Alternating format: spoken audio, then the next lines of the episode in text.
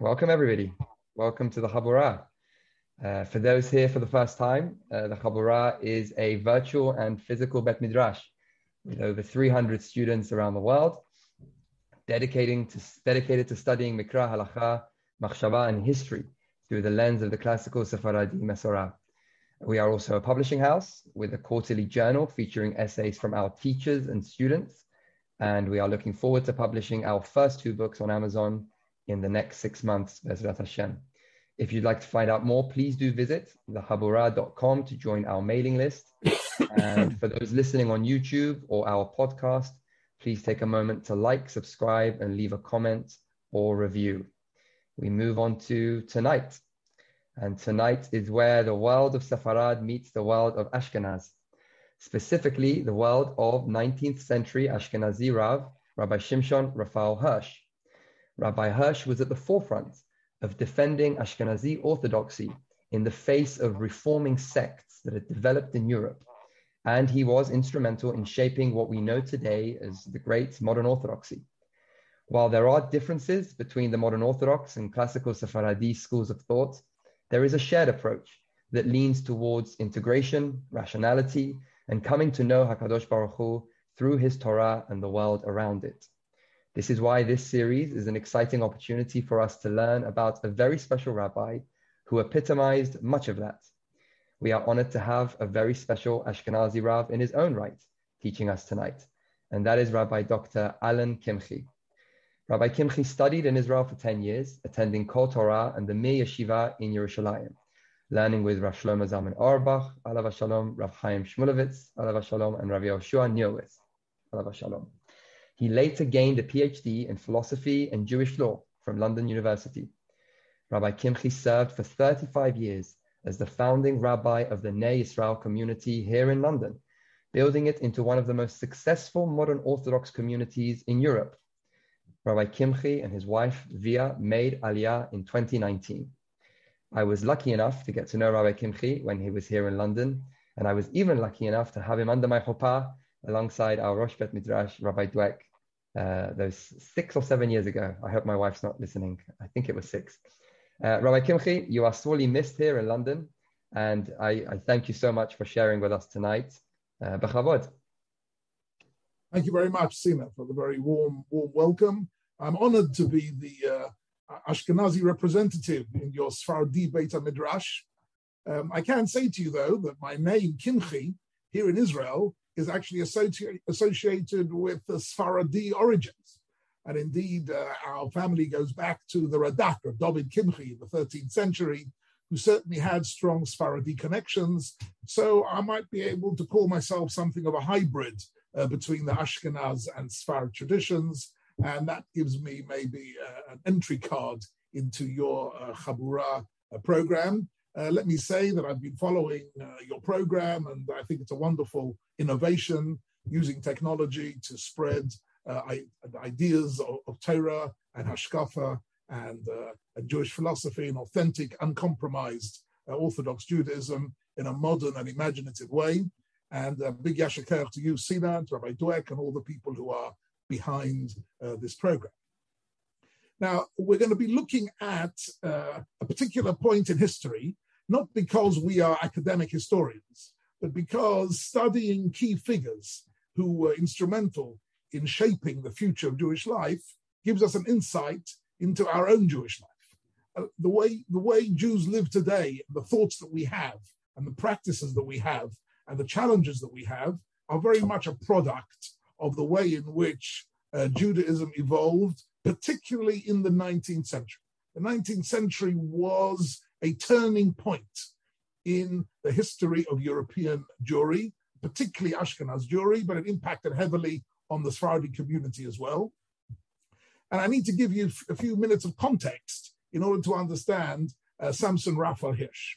Let me just say, Samson Raphael Hirsch was an Orthodox rabbi who lived from 1808 until 1888 and took a central role in strengthening and directing uh, the future of Orthodoxy in Germany, but impacted are much, much wider uh, than Germany. In fact, impacted over the whole of Western Europe and eventually also into uh, to England, to the United States and Canada, South Africa, the whole English speaking world as well. But let me explain to you what was unique about this man and what was his real uh, contribution, uh, which was nothing, nothing short of uh, spectacular.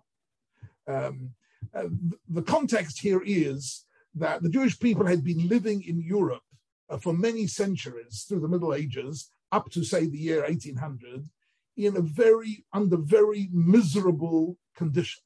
They had no civil rights. They weren't citizens of countries. They couldn't have their own bank accounts. They couldn't own property. They couldn't employ non-Jews. They couldn't even often work with non-Jews. They were limited to a very small uh, selection of of money earning activities. You could hardly call them professions. They couldn't go to universities, get diplomas. They couldn't study. They couldn't have access to any of the cultural activities of the, uh, say, the, uh, um, uh, the, the, the music and the literature of the countries in which they lived. They were banned from it all. And in fact, if, if they walked into a place where they weren't welcome, they could be beaten up and they had no recourse. They couldn't call the police because they had no civil rights at all. What happened starting in the year 1800, roughly, the, the combined effort uh, effects of what was generally called uh, the Enlightenment, uh, the the um, uh, the um, Aufklärung. The, the, the modern. Can you hear me? Is there a problem with the sound? Good. Uh, modernity brought with it, based often on the ideas of the French Revolution, the American Revolution, and Napoleonic ideas brought a whole new way of understanding how society should be structured. A new atmosphere of tolerance uh, was slowly emerging, and slowly the Jewish people, the Jewish communities, uh, I'm focusing now for the time being on Western Europe, uh, were getting civil rights, and they were able to leave the ghetto, and they were able to integrate themselves into the non-Jewish world. And it's difficult for you to, it's difficult to overstate what an immense, uh, uh, uh, immensely powerful experience this was for the entire community.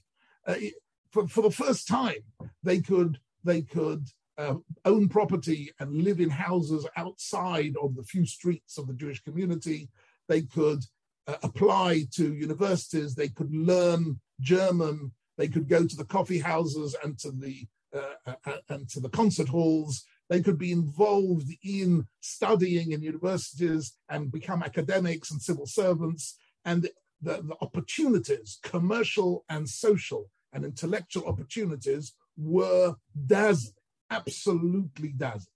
And for an Orthodox Jew, um, what this meant was the following he was being offered the most unbelievable new life something which his parents and grandparents had never could never even dream of.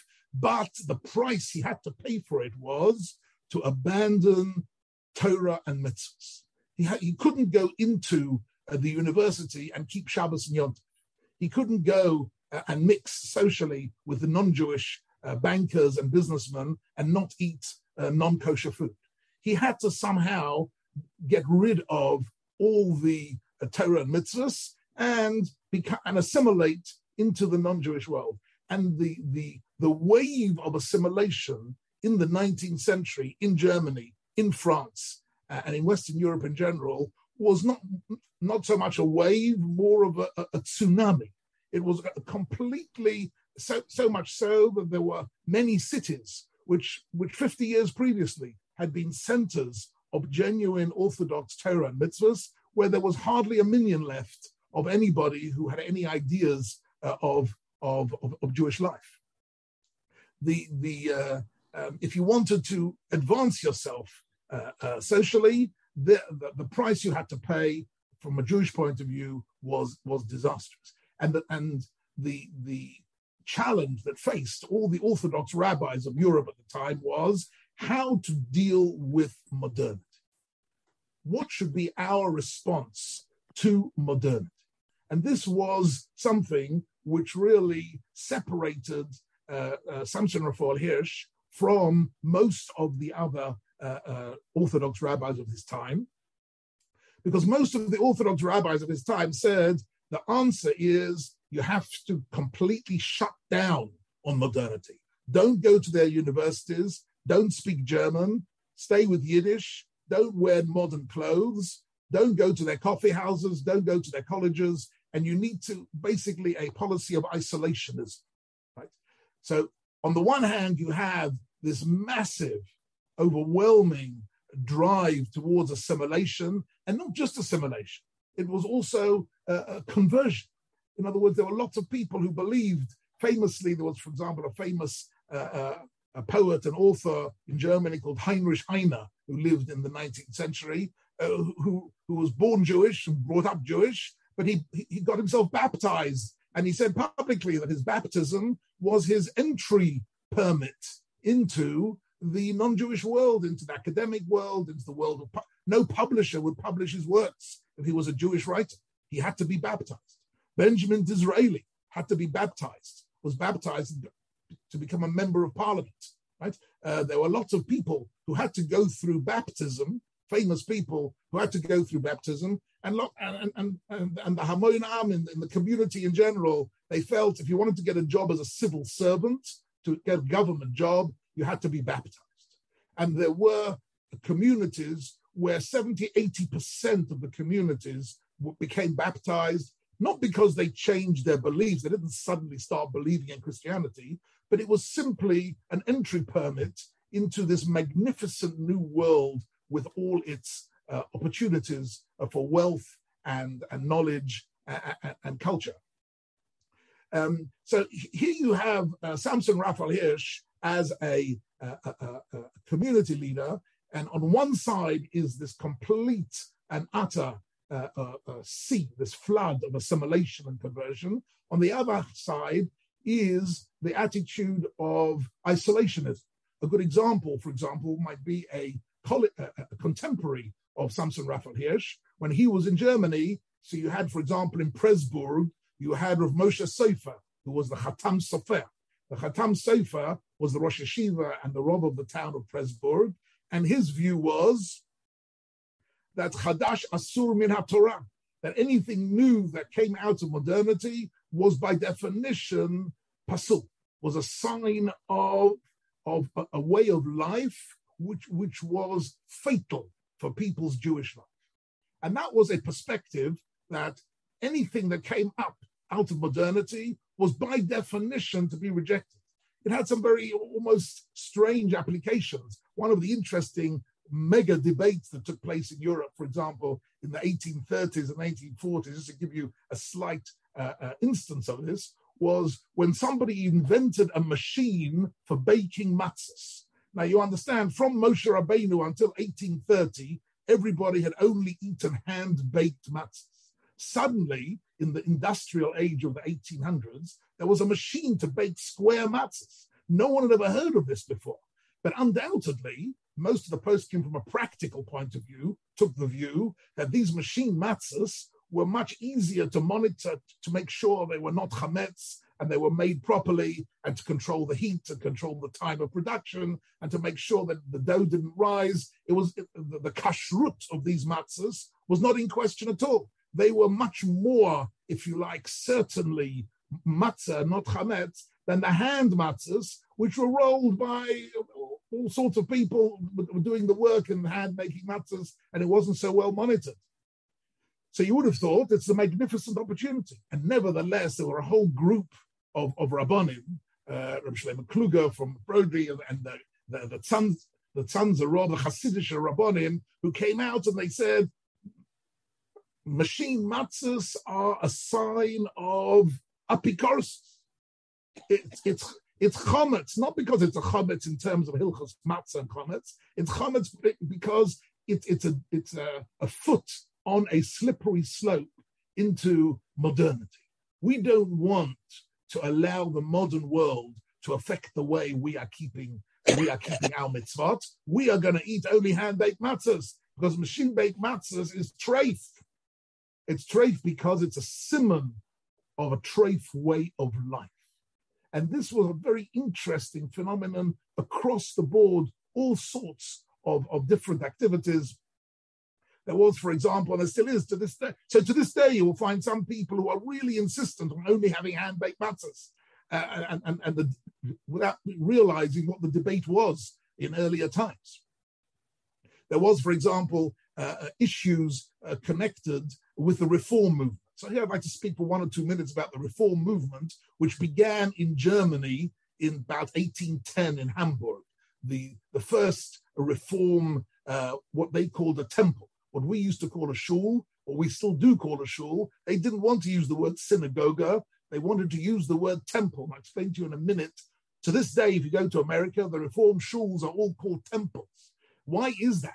And that's because when the reform started, the very first thing they did was, was they wrote their own siddur. And the first thing they did to the siddur was they deleted out of it all references to Yerushalayim, to the Sechazena Einenu B'Shub Cholatzion, to Esemach David Avdachom Tatzmiach, any reference to us wanting to go back to Israel and rebuild Judaism in Israel, they deleted it and they said, no, we are proud Germans. We will be Germans here. We're not waiting for Mashiach. We're not looking to go to Israel. We believe that our future is here and we are Germans. It's true, we're also Jewish and we pray to God, right? But we are Germans. So they, they were the most fiercely anti-Zionist for the whole of the, eight, whole of the 19th century. The reform movement was fiercely anti-Zionist. It was only in the 20th century when the reform movement realized that the new Medinat Israel emerging was going to be a secular state that they suddenly started supporting uh, Israel. But actually, the idea of the return to Israel was an anathema to them because it undermined what they perceived as their patriotism as Germans, which for them was their main identity. So they, but they wanted as much as possible to be, and that's why, incidentally, they called their synagogue, they called it a temple. What they were saying was there is no temple in Jerusalem. We're not looking for a temple in Jerusalem. We've got a temple in Hamburg. That's what we've got. And that's what we're, that's what our, our identity is. And that is really, uh, and the reform also was sweeping through Germany at the most unbelievable rate. And in reality, what they were doing was they were undermining all the Yisodei Hadat. In other words, they weren't, a, they weren't converting to, to Christianity, but they were saying our Judaism is a different Judaism. And the, and, and the crucial philosophical point which they were challenging, which is still true to this very day, is they were challenging emunah in a very interesting way. Let me just speak about the word emunah just for one minute. We often speak about somebody who's got emunah, and we tend to think that having emunah means a belief in God, right? Now that is true, but that's really only a small part of our emunah, because the truth is there are a lot of Christians who believe in God, a lot of Muslims who believe in God, and there are lots of non-Jews who believe in God. Believing in God is not a hallmark of Am Yisrael. The Jewish people, the hallmark of Am Yisrael is not is not only to have a belief in God, but to believe in Torah min Hashamayim. That the Torah that we've got is divinely uh, originates, and that we have Torah Shebichtav and Torah Shebalpeh, which comes from HaKadosh Baruch Hu, which is not a human creation, but it's a divine creation. And that by by engaging in mitzvot, we are doing the Ratzon Hashem, we're doing what God wants from us. That concept was completely lost in Reform Judaism. They said, yes, Judaism, the Bible is a book that was written by wise people, inspired people over a few centuries, and they developed a whole new academic field, the, the Wissenschafts, which was what was called the Bible criticism, which is still alive and well in many universities uh, to this very day. If you study Bible studies uh, in Oxford or in Cambridge or in Harvard or wherever it is, you are studying reform interpretations of the Bible which uh, does not assume or which rejects the idea of the divine authorship of the Torah, and with that is a total loss of our emunah. A person who loses their emunah in Torah min Hashemayim has completely uh, uh, cut himself off at the source of all the ideas of Torah and mitzvot. Certainly, the Yud Gimel Ikrim, the 13 principles of the Rambam, emphasizes first the first few are about belief in God, but after that he says our emunah has to be connected to Matan Torah, to Torah, uh, to Torah Min In actual fact, this week's Parsha, Parsha Shemos, so Moshe Rabbeinu is told by Kadosh Baruch Hu at the sneh, at the burning bush. He says, I want you to take the Jewish people out of Egypt. So he, so he says, how can I do that? And Rashi explains, what zechut do they have to be taken out of Egypt miraculously? They have no zechuyot. They have sunk to a very low spiritual level. So HaKadosh Baruch Hu says to no, when you come, you will see that when you come out of Egypt, Tavdun et Elokim al Hahar Hazeh. Now, on this very mountain where you're standing here of the burning bush, that is Har Sinai. And on this mountain, they will receive the Torah. In other words, it's a zechut not of events which have taken place in the past, but the zechut al shem ha'atid. This is a, a zechut, a merit that, that the Jewish people have because what they what they will do in the future. And that, that is really, that was the key to Yetziat Mitzrayim. And in actual fact, uh, the burning bush, the Sineh, both Ibn Ezra and the Chizkuni say that the name Sinai is based on the word Sineh. That the word, the mountain was called Sinai because of the Sneh, because of the bush in this week's Parsha, where Moshe Rabbeinu is told that the all important moment will be Nasev and Ishma. The whole of Yetziat Mitzrayim was only a preparation uh, for Matan Torah. And therefore, coming back to our topic for, t- for this evening, the, the idea of Torah min Hashemayim is, is a central concept of the whole of Orthodox Judaism. And it's the red line which divides us, divides Orthodoxy from Reform, Conservative on the other side of the line. What happened was, just to give you an idea, um, what happened was one of the Reform rabbis, a fellow called Ludwig Philippson, decided to write a tra- German translation and commentary of the Chumash um, in the light of Reform teachings and Bible criticism. And that that German German translated Chumash sold over 300,000 copies in the mid 1800s in Germany.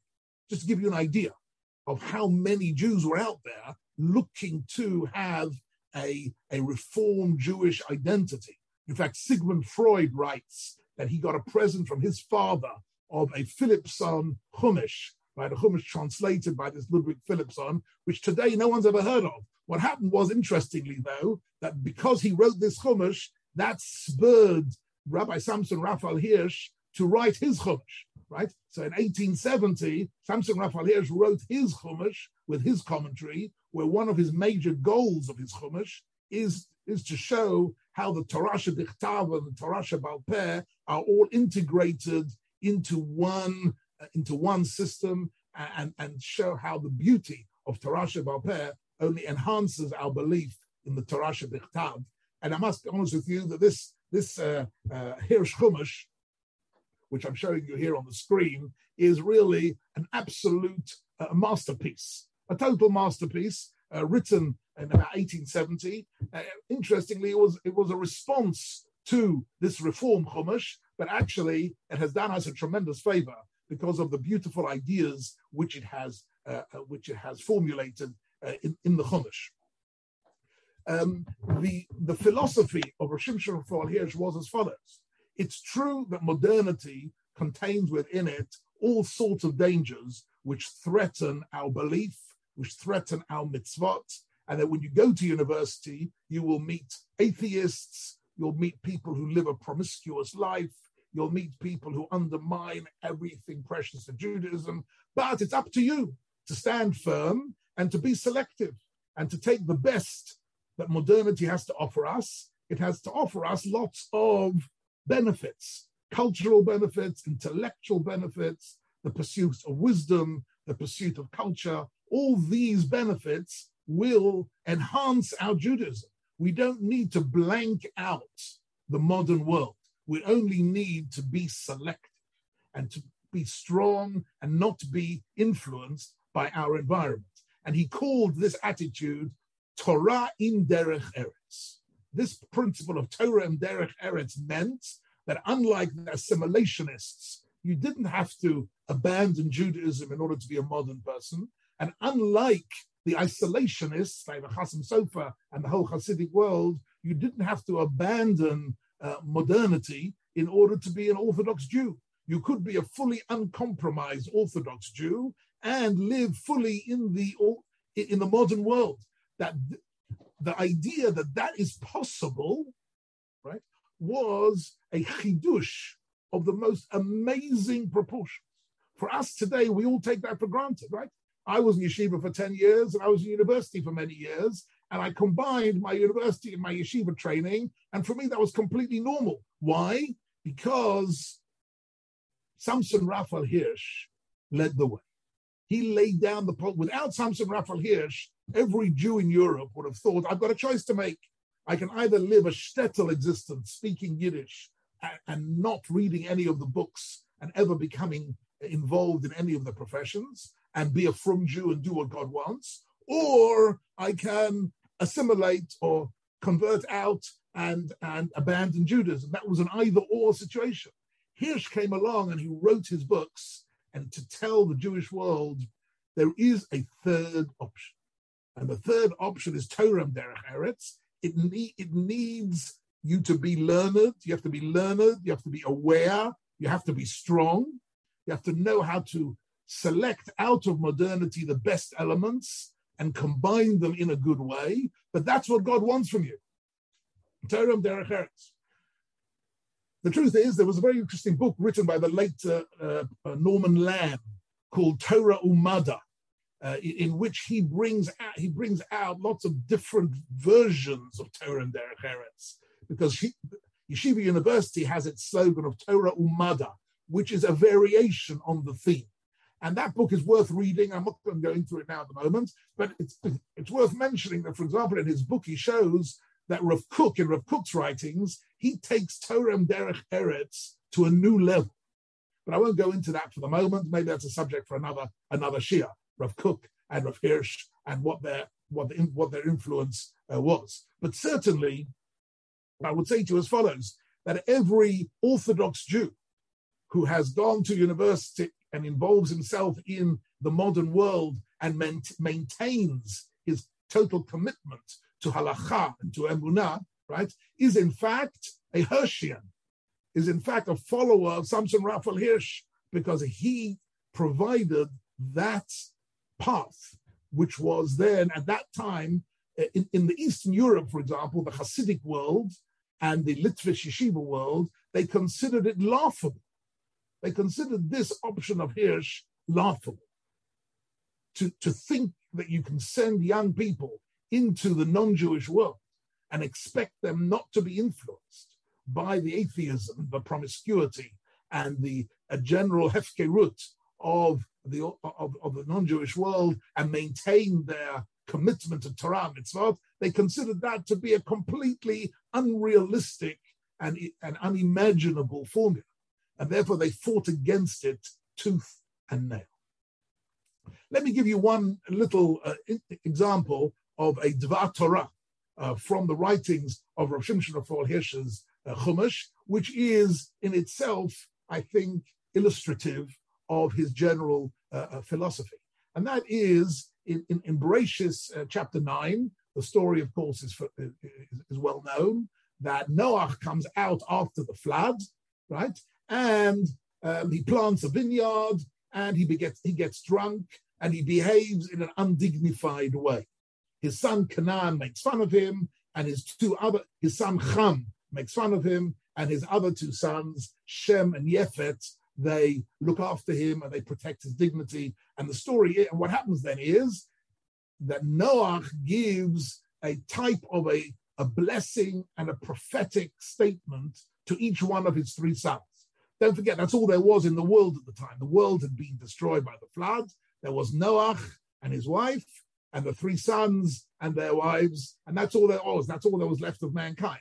So these three sons were the uh, progenitors, the patriarchs of mankind, of the future of mankind. So he says, he first gets starts up and he says, Arur, uh, that Ham, his son, should be cursed. Eved Avadim Yelecham. He should be a slave to his to his brothers. Sounds like a curse, not the sort of thing a father would normally do to his son and it sounds a bit racial, it sounds a bit offensive.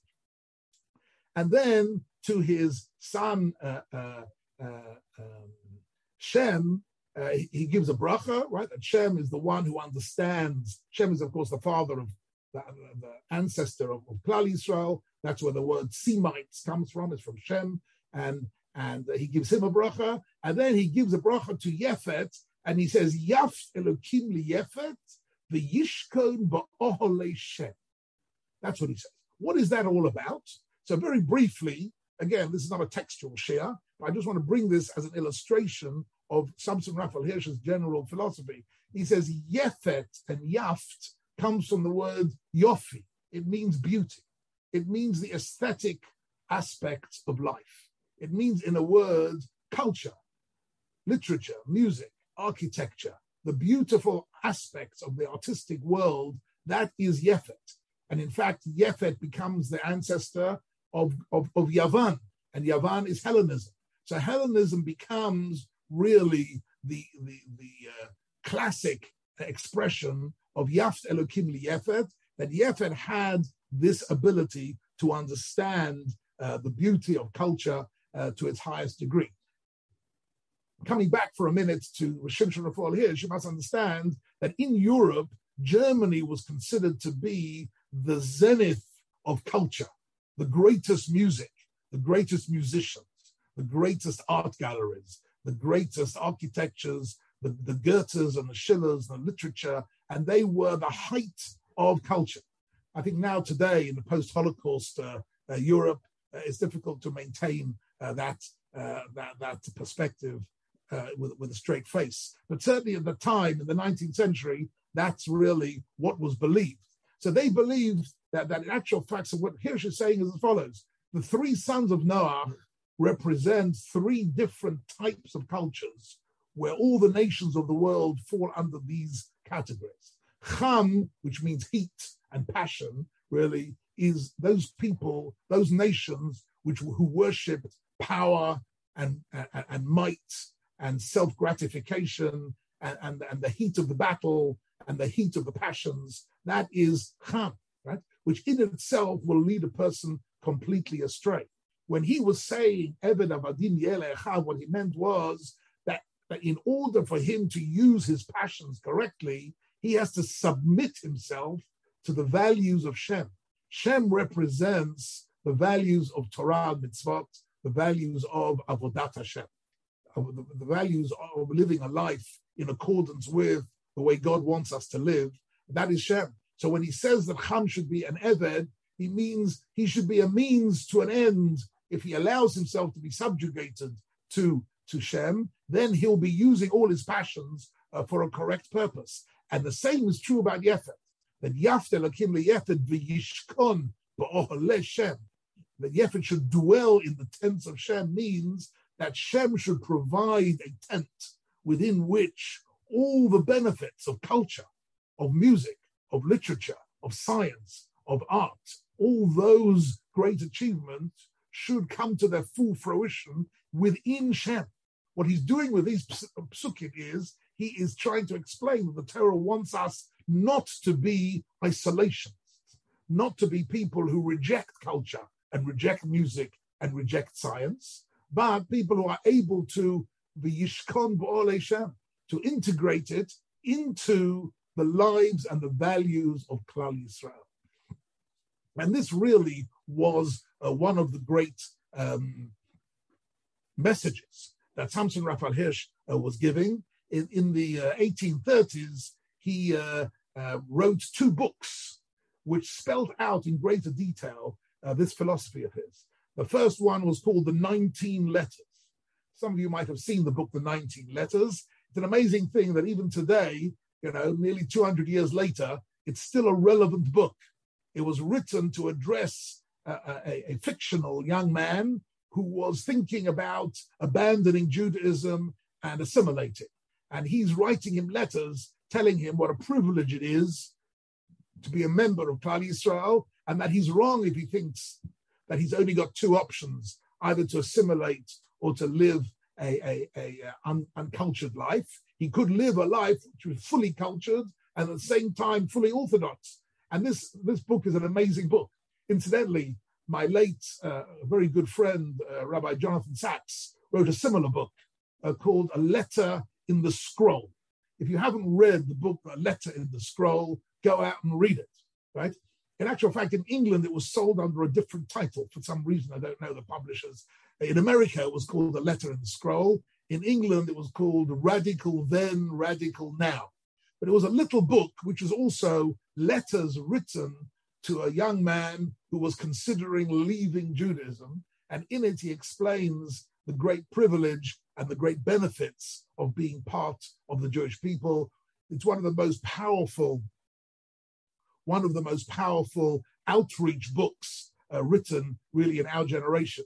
Is Rabbi Sacks's little book called the uh, A Letter in the Scroll. But it's be- it's modeled on Samson Raphael Hirsch's book, uh, written 200 years earlier um, in the uh, of, of, the 19 letters. He then went on to write the book Chorev. Chorev is also an absolute masterpiece where he goes through the 613 mitzvot, the same way as the Sefer Chinuch and the Rambam did, and he gives each mitzvah a rational and philosophical and social meaning and purpose in the most amazing, beautiful way. Again, still readable today, 200 years later, in a very, very beautiful format. Um, he was he was a, a prolific author. He wrote thousands of articles in the press, and he was, in a sense, a, a um, in many ways in his writings, he was um, a polemicist. In other words, he was out there fighting against the reformers, fighting against the assimilationists, but also fighting against the isolationists. He was a man who really spelled out very clearly what he believed in and how he wanted to achieve it. And in that sense, he was a man of tremendous, he was a bit of a, uh, sometimes when I read some of his articles, he was a bit of a gladiator. You know, he was out, he was out there at, at, the, at, the, at the cutting edge of orthodoxy, trying to create a new identity for Orthodox Jews, that they didn't need to turn their back on European culture in order to preserve their Yahadut. They could be fully, fully accredited uh, uh, Orthodox Jews with Torah and mitzvahs and become even Talmidei Chachamim, while at the same time uh, absorb from uh, the culture around them uh, the best the best parts of it, which would only enhance uh, enhance their life.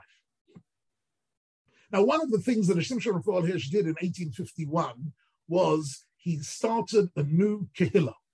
He started a brand new community because he understood that the, going forward, he had to build not just write books, he had to build an institution which would be the flagship of his hashkafa, which would be the flagship of his uh, uh, principles of life. And he went to Frankfurt am Main, which was really predominantly, which had had a magnificent history of Talmidei Chachamim and and of uh, uh, um, scholarship and, and of Orthodox Judaism for many, many centuries. But now, in the mid 19th century, it was predominantly reform and assimilated, and it was almost completely uh, uh, uh um, lacking uh, a, uh, a core of Orthodox Jews. He built there a small community, which he called the ERG, the IRG, which I think means the Israelische Religionsgesellschaft or something along those lines. You'll forgive my German, it's not absolutely accurate. But he built this new community, which was going to be a new model community.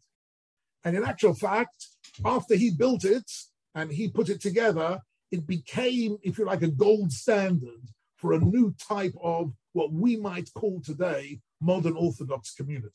In other words, the contrast, if you some of you might have been to Hasidische Stiebels. In one, some, some of the men here might have occasionally been to a Hasidische Stiebel. Shuls generally, before Shrafor Hirsch built his shul, were somewhat uh, haphazard uh, places where people walked in whenever they wanted to and sat wherever they wanted to and either sang with or didn't sing with, and they were dressed any way they wanted to. They came in and davened, and they went out and and, and they weren't members of the shul. And it, the, the, general rule of, of, shuls in Europe were along the lines of a stiebel of very uh, um, unstructured uh, tefillah. Hirsch took the view that today, in order that Judaism and tefillah is respectable, we need a shul with 100% decorum, 100% ordinal, right? And they and he, he made a shul where they had bylaws. Now the truth is, if I tell you some of the laws of this shul, you will consider them somewhat um, somewhat draconian, right? Uh, we, we, could, we couldn't live today with the bylaws that he made in his shul. But amazingly, in 19th, mid 19th century Germany, this, these bylaws made this shul into something magnificent. But basically, the, the bylaws said things like only members of the shul use this shul. If you want to use the shul, you have to be a member. If you're a member, you have your seat with your name in it. You're not allowed to sit anywhere other than the seat which has your name in it. You're not allowed to sit anywhere else, and no one else is allowed to sit on your seat. That is rule number one. Rule number two: a very strict dress code.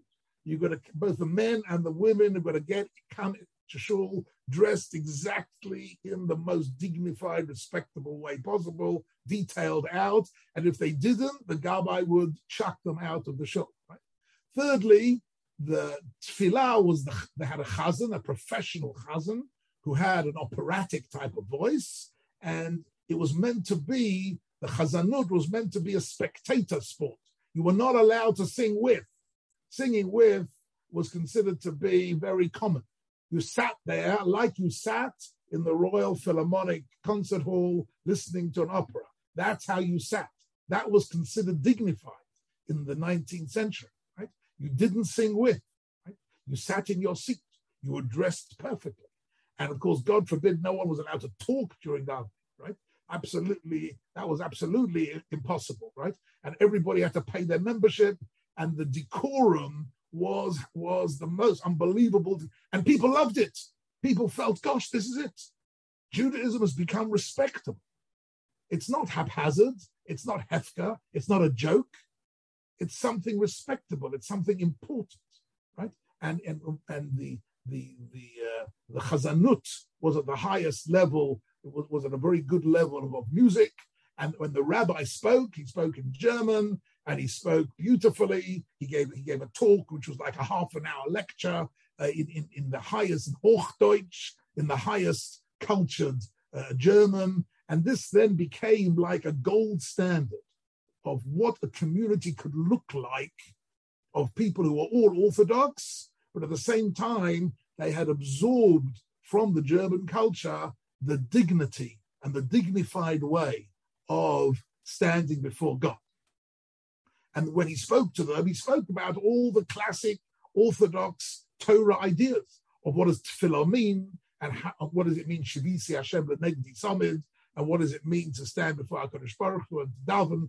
Everything was done absolutely uh, kadas. And of course, the Siddur was absolutely untouchable, right? You weren't allowed to adjust or amend anything in the Siddur, as opposed to the Reform, who had completely massacred uh, the Siddur and, changed all sorts of things uh, left, right, and center. So you had a shul there, which then um, one, one of his uh, colleagues, Samson Raphael Hirsch, wasn't operating completely alone, even though he was the leader of this hashkafa. One of his colleagues was someone called Rabbi Israel Hildesheimer, uh, who was the rabbi of the Berlin uh, Adas Yisrael, which was a similar type of shul, which was didn't quite have exactly those bylaws, but certainly was built along those sort of lines.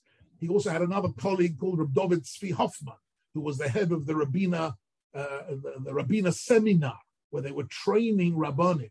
They were training Rabbanim to be the next generation of Torah in Derech Eretz rabbis in the in the in, in the Rabbiner seminar. Rabbi Hildesheimer Rav Hoffman and others were uh, training many many rabbanim.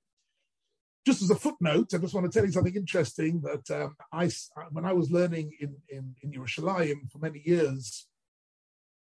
Uh, uh, one of the things I was doing was learning halacha. We're learning psak halacha, and doing what's called shimush, in other words, sitting in with a posek, listening to him uh, ruling on all the questions that came in. And one of the people I sat with was Rabbi Yeshua Neuwirth, uh, Zeichat Tzadik Livracha. Rabbi Neuwirth is the author of the Shmirat Shabbat Kehilchata, which became the Shemira Shabbos became the classic uh, halachic book of, of the laws of Shabbos. And he was, he had like hours of the day, a couple of hours in the afternoon. We had an open door and people came in and asked questions of all different sorts. And I was able uh, uh, to sit there and listen to him giving answers. And it was a most amazing sort of uh, internship. Um, that you, you hear somebody uh, giving answers, and then afterwards he would, if I had questions, he would explain to me why he said what he said. Uh, every now and again, he would ask me, "What do you think? What, what do you think the answer is here?"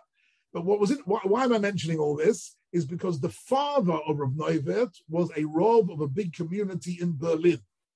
And his father had studied in the Berlin Rabbiner seminar of Samson Raphael Hirsch, of Rabbi Israel Hildesheimer. And he had smicha. He showed me once the smicha that his father got from the Berlin Rabbinic College, right, in the 1800s. And here's the interesting thing that he gets this smicha, very beautifully worded, a lovely document. And then at the bottom, it says, there's a disclaimer at the bottom. It says, we want to state here very clearly, right? We want to state here clearly that if this man, to whom we have just now ordained uh, as a rabbi, if he ever, ever steps foot inside a reform uh, uh, shul, a reform synagogue, this this uh, smicha is retroactively invalidated. This smicha is only given on the understanding that he will never set foot inside a reform institution. And it, it was interesting to see that in, in the text. It showed you a little bit of a snapshot of the battles they were fighting at the time. They wanted to create a new uh, uh, generation of Orthodox Rabbanim who would then serve Orthodox communities uh, throughout uh, Europe, who had this principle of Torah and Derech Eretz, who were able to combine the best of, Orthodoxy uh, together with uh, the best of, of the of the local culture. And this is really um, what's interesting to me is that this label of Torah and Derech Eretz has become, in my lifetime, uh, unpopular. If you say to people, "Do you uh, subscribe to Torah and Derech Eretz?" they won't jump and say, yes, that's a wonderful, that's a wonderful way of life. They won't do that. I'm not quite sure exactly why that is. It's probably the influence of the yeshiva world. But the truth is that in the yeshiva world itself, a large percentage of people who are yeshiva trained, including myself, do eventually go to university and do eventually become qualified and do eventually become professionals. And by doing so, they are, maybe without using the label, living a life of Torah and Derech Eretz. And that was what Shamshir al Hirsch was really um, all about. He was able to fight against the, the, the, the, waves of assimilation. It was not easy for him, um, but he had to at the same time fight against uh, the reform movement. And, and um, th- this also created a whole different uh, um, phenomenon um, which was called in Germany the Austritt. The Austritt-Gemeinde meant that the general German German the government of Germany wanted all the Jewish communities to be in one organization, right? To have a general organization of Jewish communities. And Simcha Raphael said, No, I'm not going to be part of any organization where the Reform Jews are also, where the Reform communities are also represented there. That's not for me. As far as I'm concerned, they are not practicing the same religion as I am practicing. Right? And therefore, he instituted what was called the Austritt. The Austritt meant that he was a uh, separatist. He was a separatist in the sense that he wouldn't uh, cooperate in, in any uh, field, social field, governmental field, with the reform movement, because he saw very clearly the reform movement as the greatest danger uh, to uh, the, the to, to Am Yisrael uh, going forward. The reform movement were, were, depriving all the Jews who were subscribing to it, depriving them of their emunah in Torah min Hashemayim, in the divine origin of the Torah, was depriving them of a commitment to Eretz Israel, a commitment to Yerushalayim, all the all, all the most precious beliefs of the Jewish people were being destroyed by the reform movement. And therefore, while at the same time he was opening the door to science and culture and art and, and professions, and he was encouraging people to combine Torah with modernity, at the same time, he was fighting this battle against the misrepresentation of Judaism, which the Reform movement um, were guilty of. And this was, so you can see that this man was really a, a most amazing, uh, uh, amazingly powerful individual who, who really paved the way for the future. And I think Sina mentioned this in his introduction, for what we might call today modern orthodoxy. Of course, that term means lots of different things to different people, the various different shades and flavors of modern orthodoxy. But the idea, the underlying idea of modern orthodoxy is that you can li- live a fully uncompromised orthodox life and still live in modernity. That is really the underlying idea. And that is the Hirschian idea. In Ashkenaz, this was created by Hirsch. I would like to add, since this is a Sephardi program, that the truth is in the, in the history of Sephardi uh, uh, uh, uh orthodoxy, this was not really a new idea, right?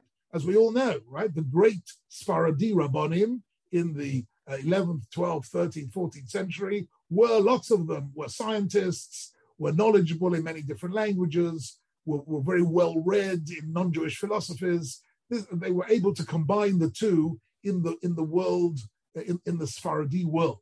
This was not something new. In Ashkenaz, it was unheard of. In Ashkenaz, if you read Rashi on, on Chumash or Rashi on the Talmud, Rashi never ever quotes a non-Jewish source. He never ever quotes any other language. He never ever quotes any non-Jew of any sort. Right? He's living in a completely uh, hermetically sealed, and the Baalei Tosfot as well are living in a hermetically sealed Jewish world, and the non-Jewish world around them, as far as they're concerned, is completely uh, a different planet, right? They were not living an integrated life into the non-Jewish world. But, and that's how Jews lived in Europe until the 19th century. And, the, and then the bombshell hit of the Enlightenment and the Emancipation. And then they had to learn very quickly how to combine orthodoxy with modernity. And that's really the story of Samson Raphael Hirsch, uh, very briefly, in, in a nutshell. Now, I believe I'm giving a second uh, shiur on this topic uh, at some point in the near future. And I'll be giving you maybe a, a bit of a deeper insight into some of his Divrei Torah. But this was a general a sketch, really a snapshot of the man in his times. I'm happy to take a few questions if anybody wants to ask anything. Um, over to you, Sina. Thank you so much, Rabbi. Um, uh, you are actually back next Wednesday. Uh, back next Wednesday. Indeed, okay. indeed. Uh, and, pleasure. you're welcome back every week because that That's was uh, fantastic, really, really insightful into a giant of Ashkenaz, a giant of Judaism. So I really, really appreciate that. If we're going to go to a few questions, I must say, uh, in many ways, you saved yourself from an onslaught of Western Sephardim coming to say, integration is not Hirschian, integration is Western Sephardi with that last comment that you made. so, uh, so you saved a very long Q&A. Okay. But, uh, thank you. Um, we have a question here. I think Rob Scher. Um, I'll read it out. Rob, uh, hi Rabbi. Respectfully to Rabbi Hirsch, uh, what do you think Rav Hirsch introduced into his Torah im Derech Eretz ideology, which is no longer c- compatible with the age we live in now? Okay, that's not an easy question to answer. Um, I think that the age we live in now is very much connected to Eretz Israel. And, that, and that's a major element of our life. Whether we live in Israel or don't live in Israel, that's not the point. The point is we are connected heart and soul to the land of Israel and the Jewish people living in the land of Israel and the future of Israel. And that is a whole dimension of Judaism that he doesn't connect with. So I think that's probably uh, the single largest aspect of the identity of modern Orthodox Jews today, which he which he was which he did not uh, um, connect to, and he did not really uh, wasn't really relevant to him in any way at all. Thank you. If I can quickly ask a question before uh, I sure. get to the audience, I'll steal a question as the host. Um, I, I remember speaking with um, Rabbi Professor Marc Shapiro about Rav Shimshon Raphael Hirsch Yes. uh, a couple of years back, and he was very much of the opinion that the Andalusian experience of uh, the Hachamim of Sfarad definitely influenced uh, his approach. Have you seen any references to Sephardi Hachamim in Rav Hirsch's works? Because I've looked and I can't find anything. I think Marc Shapiro is speculating. I'm not saying he's wrong. I'm not saying he's wrong, but I think he's speculating. He- he's saying, look, you know, Shamshur Raphael Hirsch, of course, knew uh, that, you know, that, that, that the great uh, Sfaradi Rabbanim had managed to integrate secular knowledge and science of their time into their lives. Um, but he doesn't really quote them or draw on them, to the best of my knowledge. That's not his overt sources of inspiration. No. Thank you. Um, let's go to Giddy in Miami. You can unmute. Hi, hi. Thank you so much for the shiur. Um, so I have a question. I think um, so. The Rav said that um, that Hirsch was really uh, doing something that was wholly different than anyone else at his time, especially in Ashkenaz. Um, but I, I have, from my understanding, and I'm no particular scholar of the Netziv, but my understanding is the Netziv did lots of very similar things, um, if to a much lesser extent, where he was quoting outside sources, non-Jewish sources. Um, um, more, he quotes Mendelssohn a few times, um, and there's actually a big controversy with uh, with uh, certain people hiding certain uh, manuscripts. But it seems to me that it seems to me that there's something going on in that age, in that particular time in history, um, where Rav Hirsch and Tziv were both seeming, which which Ashkenaz people in Ashkenaz were more open towards uh, outside information. Maybe the Rav can let me know if I'm off, off base here about the period history leading into the um, synthesizing that Rav Hirsch did in the Mitzvah as well. Okay, I'm pleased you mentioned the Netziv, the Netziv is really a subject for a whole talk on himself. Um, a very, very fascinating individual. And you're right if you say that the Netziv did uh, open his door occasionally to people who had a broader knowledge, but there's no question at all that the Netziv uh, lived in a much more uh, um, uh, isolationist environment, and that the Volozhiny Yeshiva certainly did not advocate or recommend or tolerate any other secular studies. So the Right. Nativ, the Nativ uh, who was the head of the Volozhiny Yeshiva, uh, was certainly part of the uh, Litvish uh, yeshiva uh, tradition, of which I'm also part of that tradition. So I know it quite well. So I would say to you that the general theme of the Litvish yeshivas towards modernity was absolutely not an, a synthesis attitude. They spoke about themselves as a tevat noach. They viewed themselves as a as Noah's Ark, where everybody around was drowning. If you wanted to not drown in the world of modernity and atheism and promiscuity and reform and assimilation, then you've got to come into the yeshiva. The yeshiva is the Noah's Ark. So they were involved in really providing a refuge for people who, who would otherwise be uh, completely But- lost. Is, is it possible that that a lot of that has to do with the where they were? Whereas Hirsch was in Germany, which was really the center of the Enlightenment, whereas the Netziv was farther away. The Netziv had to deal with other people around him. I've heard some scholars um, who have who have put forth the uh, hypothesis that the Netziv was more radical than we like to give him uh, credit for, Okay, And there- the there some of very time was there. scholarship. You're you're absolutely Right. right. There is and the fact that we we now look at them through the the eyesight of Brisk, and people like to think of Brisk and Volozhin as one thing because of the influence of Chaim, but also the Netziv was farther out. So maybe there was something in that time period specifically in that Okay. 18 late mid what, what you're saying, what you're saying, there is some truth to what you're saying, but I think that uh, you can't compare at all the the extent of Hirsch's um, uh, view of synthesis of Torah im Derech Eretz uh, with uh, uh, the Netziv, who was really a Litvischer Rosh Yeshiva, who was indeed more open. Let's put it that way. He was more open. Uh, somebody here made a comment to the effect that, in fact, Hirsch, in many ways, was very critical of the Rambam. Uh, maybe that's a topic I will look at a little bit in the next year. In my next year, I'll mention that uh, because he did feel that the Ram- Rambam overdid it the Rambam allowed the non-Jewish sources of his ideas to creep too deeply into his Torah thinking. Uh, okay, so that's that's that's a critical view of the Rambam, where which which is worth thinking about. So Rav Hirsch was certainly aware of the great Sfaradi Rabbanim, um, but he was he was plotting a different course completely. Thank you very much, Rob. Thank you. Question from Gil.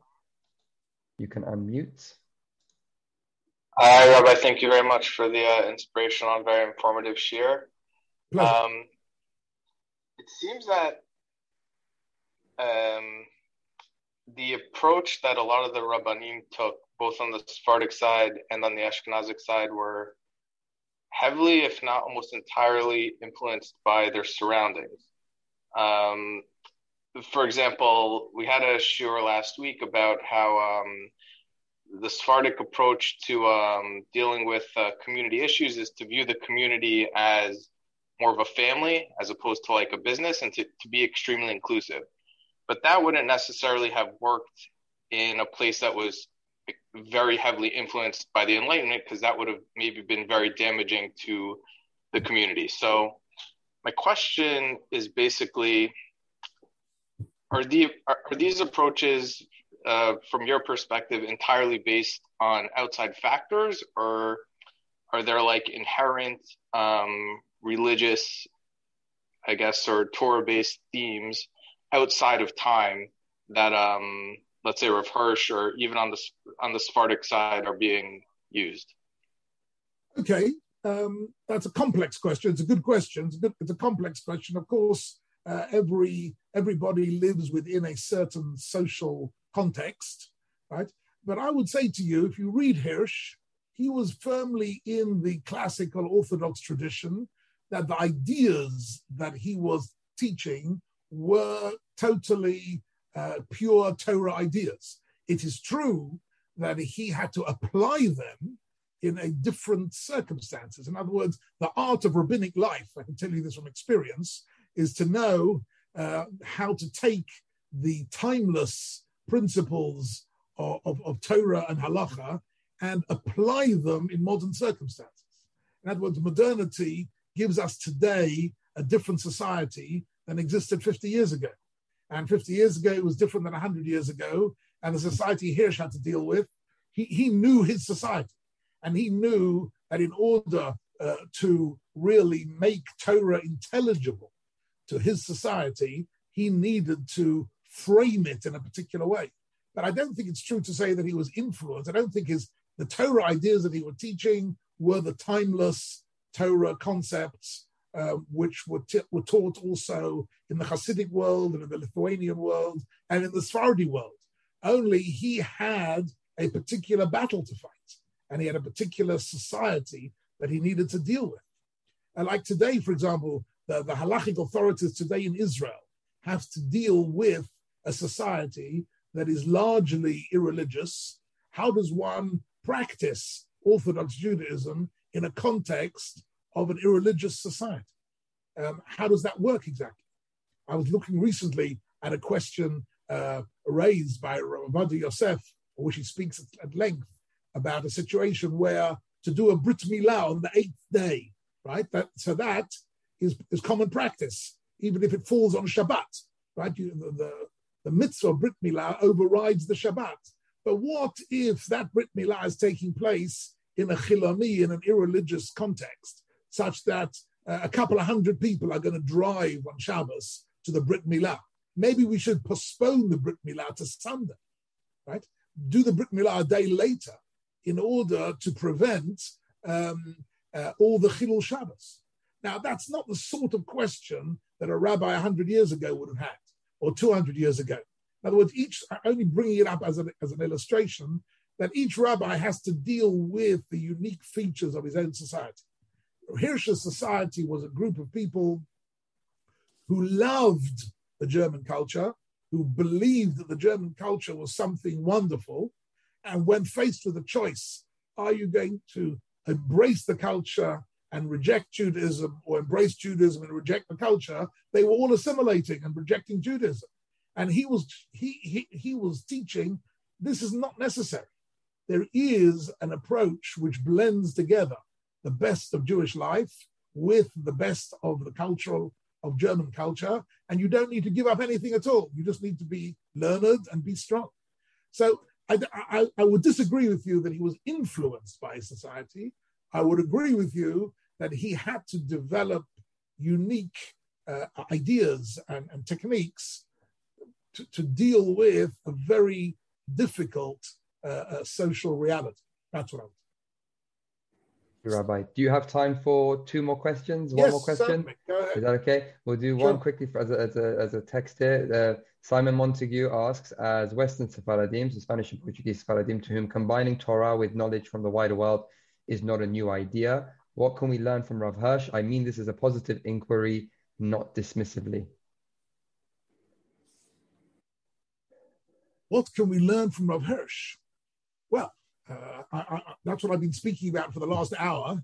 What we can learn from Rav Hirsch is um, that the uh, the culture in which we live has positive features, but at the same time, um, uh, these features are dangerous for us, and not to underestimate the dangers of mixing. If if, if you go to university and your and your close friends are all atheists who make fun of anything Jewish, you will find it very difficult after a while to maintain your uh, Torah Jewish beliefs. If you're surrounded by people who live very promiscuous lives, you'll find it very difficult to exercise the self control uh, necessary uh, to keep the halacha. This is not, uh, and if you read here, should you understand what he was doing, he was really alerting everybody to the dangers of the culture but what he was saying was something beautiful. He was saying, yes, these are dangers.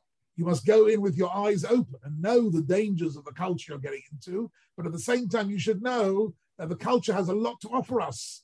Science and culture uh, and, and, and, aesthetics of literature and music, uh, it has a refinement on the soul. And, and, that's, and that's something that we can get and which is good for us and which is compatible uh, with with uh, with uncompromised halachic life. That's really the point. Thank you, Margaret. I believe you have a question. Thank you. Um, having grown up in Munk Shul, which has got to be the natural follow-on from the um, from the Frankfurt Gemeinde, um, I, I could just tell all my Sephardi colleagues and friends here that it is exactly as Rabbi Kimche said we had a dress code. We were told after we were 12 that we had to wear hats to shul. We should learn that. The music aspect is very interesting because I believe in in uh, Rav Hirsch's time, there was wonderful church music going on. And so there was a great posse of musicians who wrote specifically uh, Jewish music. Um, there's Mombach, there, there are quite a few of them, and there's a big repertoire. And it's so that the Jew would feel at home in his synagogue, as well as the Christian would feel at home in his church, Lahavdil, I might say, so that they wouldn't feel compromised on, on having their Sabbath service. And that goes on in, in Shul today. I know that in Breuer's Shul in Washington Heights, I know in Munk Shul not so much today anymore because we, we're three or four Rabbanim removed from Rabbi Munk. But it's true, we had a wonderful cousin. And, but, you know, it, there was very little singing with, it was listening to. And um, I know that um, I was, it's very interesting everything that Rabbi Kimche said because on Monday we had a talk from Rabbanit Vora Halevi, and she was saying exactly that. That in the um, in the Mizrach communities, particularly for instance in Egypt and in where the Rambam was, and these places where the Jew was not frightened of being part of a world because he was confident in his own religion and therefore he could afford to be in a multicultural world. And the well, reason you haven't seen that, you have a first-hand testimony that the spirit of uh, Samson Raphael Hirsch's ear is still alive and well in Golders Green. There you go. Yeah, well, it's true. I mean, Rabbi Breuer was my uncle, so he was married right. to my grand sister. So there we I mean, go. There we go. Absolutely. Absolutely. But See, the Austritt Gemeinde that you spoke about, it wasn't only against, it wasn't only for the enclave of these Jews, it was also Polish Jews weren't allowed in. Hasid, no, Hasidic. That was not what the Austritt meant. Austritt meant not joining together with the reform. That's what it meant. Uh-huh. Austritt wasn't. It's true there were certain uh, ideas to, to, keep it uh, culturally uh, separate, but that's not what Austritt meant. Okay, Sinan, you see okay. that that's uh, this is a, some, that, selection of people's responses to this to this uh, era. But yes. I, I, personally find it a very fascinating uh, um, uh, period of Jewish history, which was very formative for the way we live today. Absolutely, absolutely. Hakam, thank you so so much. I'm sorry about everyone else who's got their hands up and have got comments and questions. Um, it's almost uh, it's almost midnight, I believe, in uh, Eretz Israel. Quarter to so, it's quarter to twelve for me. Yes, that's true. I have had a long day. There you but go. I must say thank I've enjoyed so this much, very much. I look forward to next Wednesday. Yes, see you then. Thank you, Rav, and thank, thank you all for being here. Take My care. Bye bye. Bye. Bye. Bye.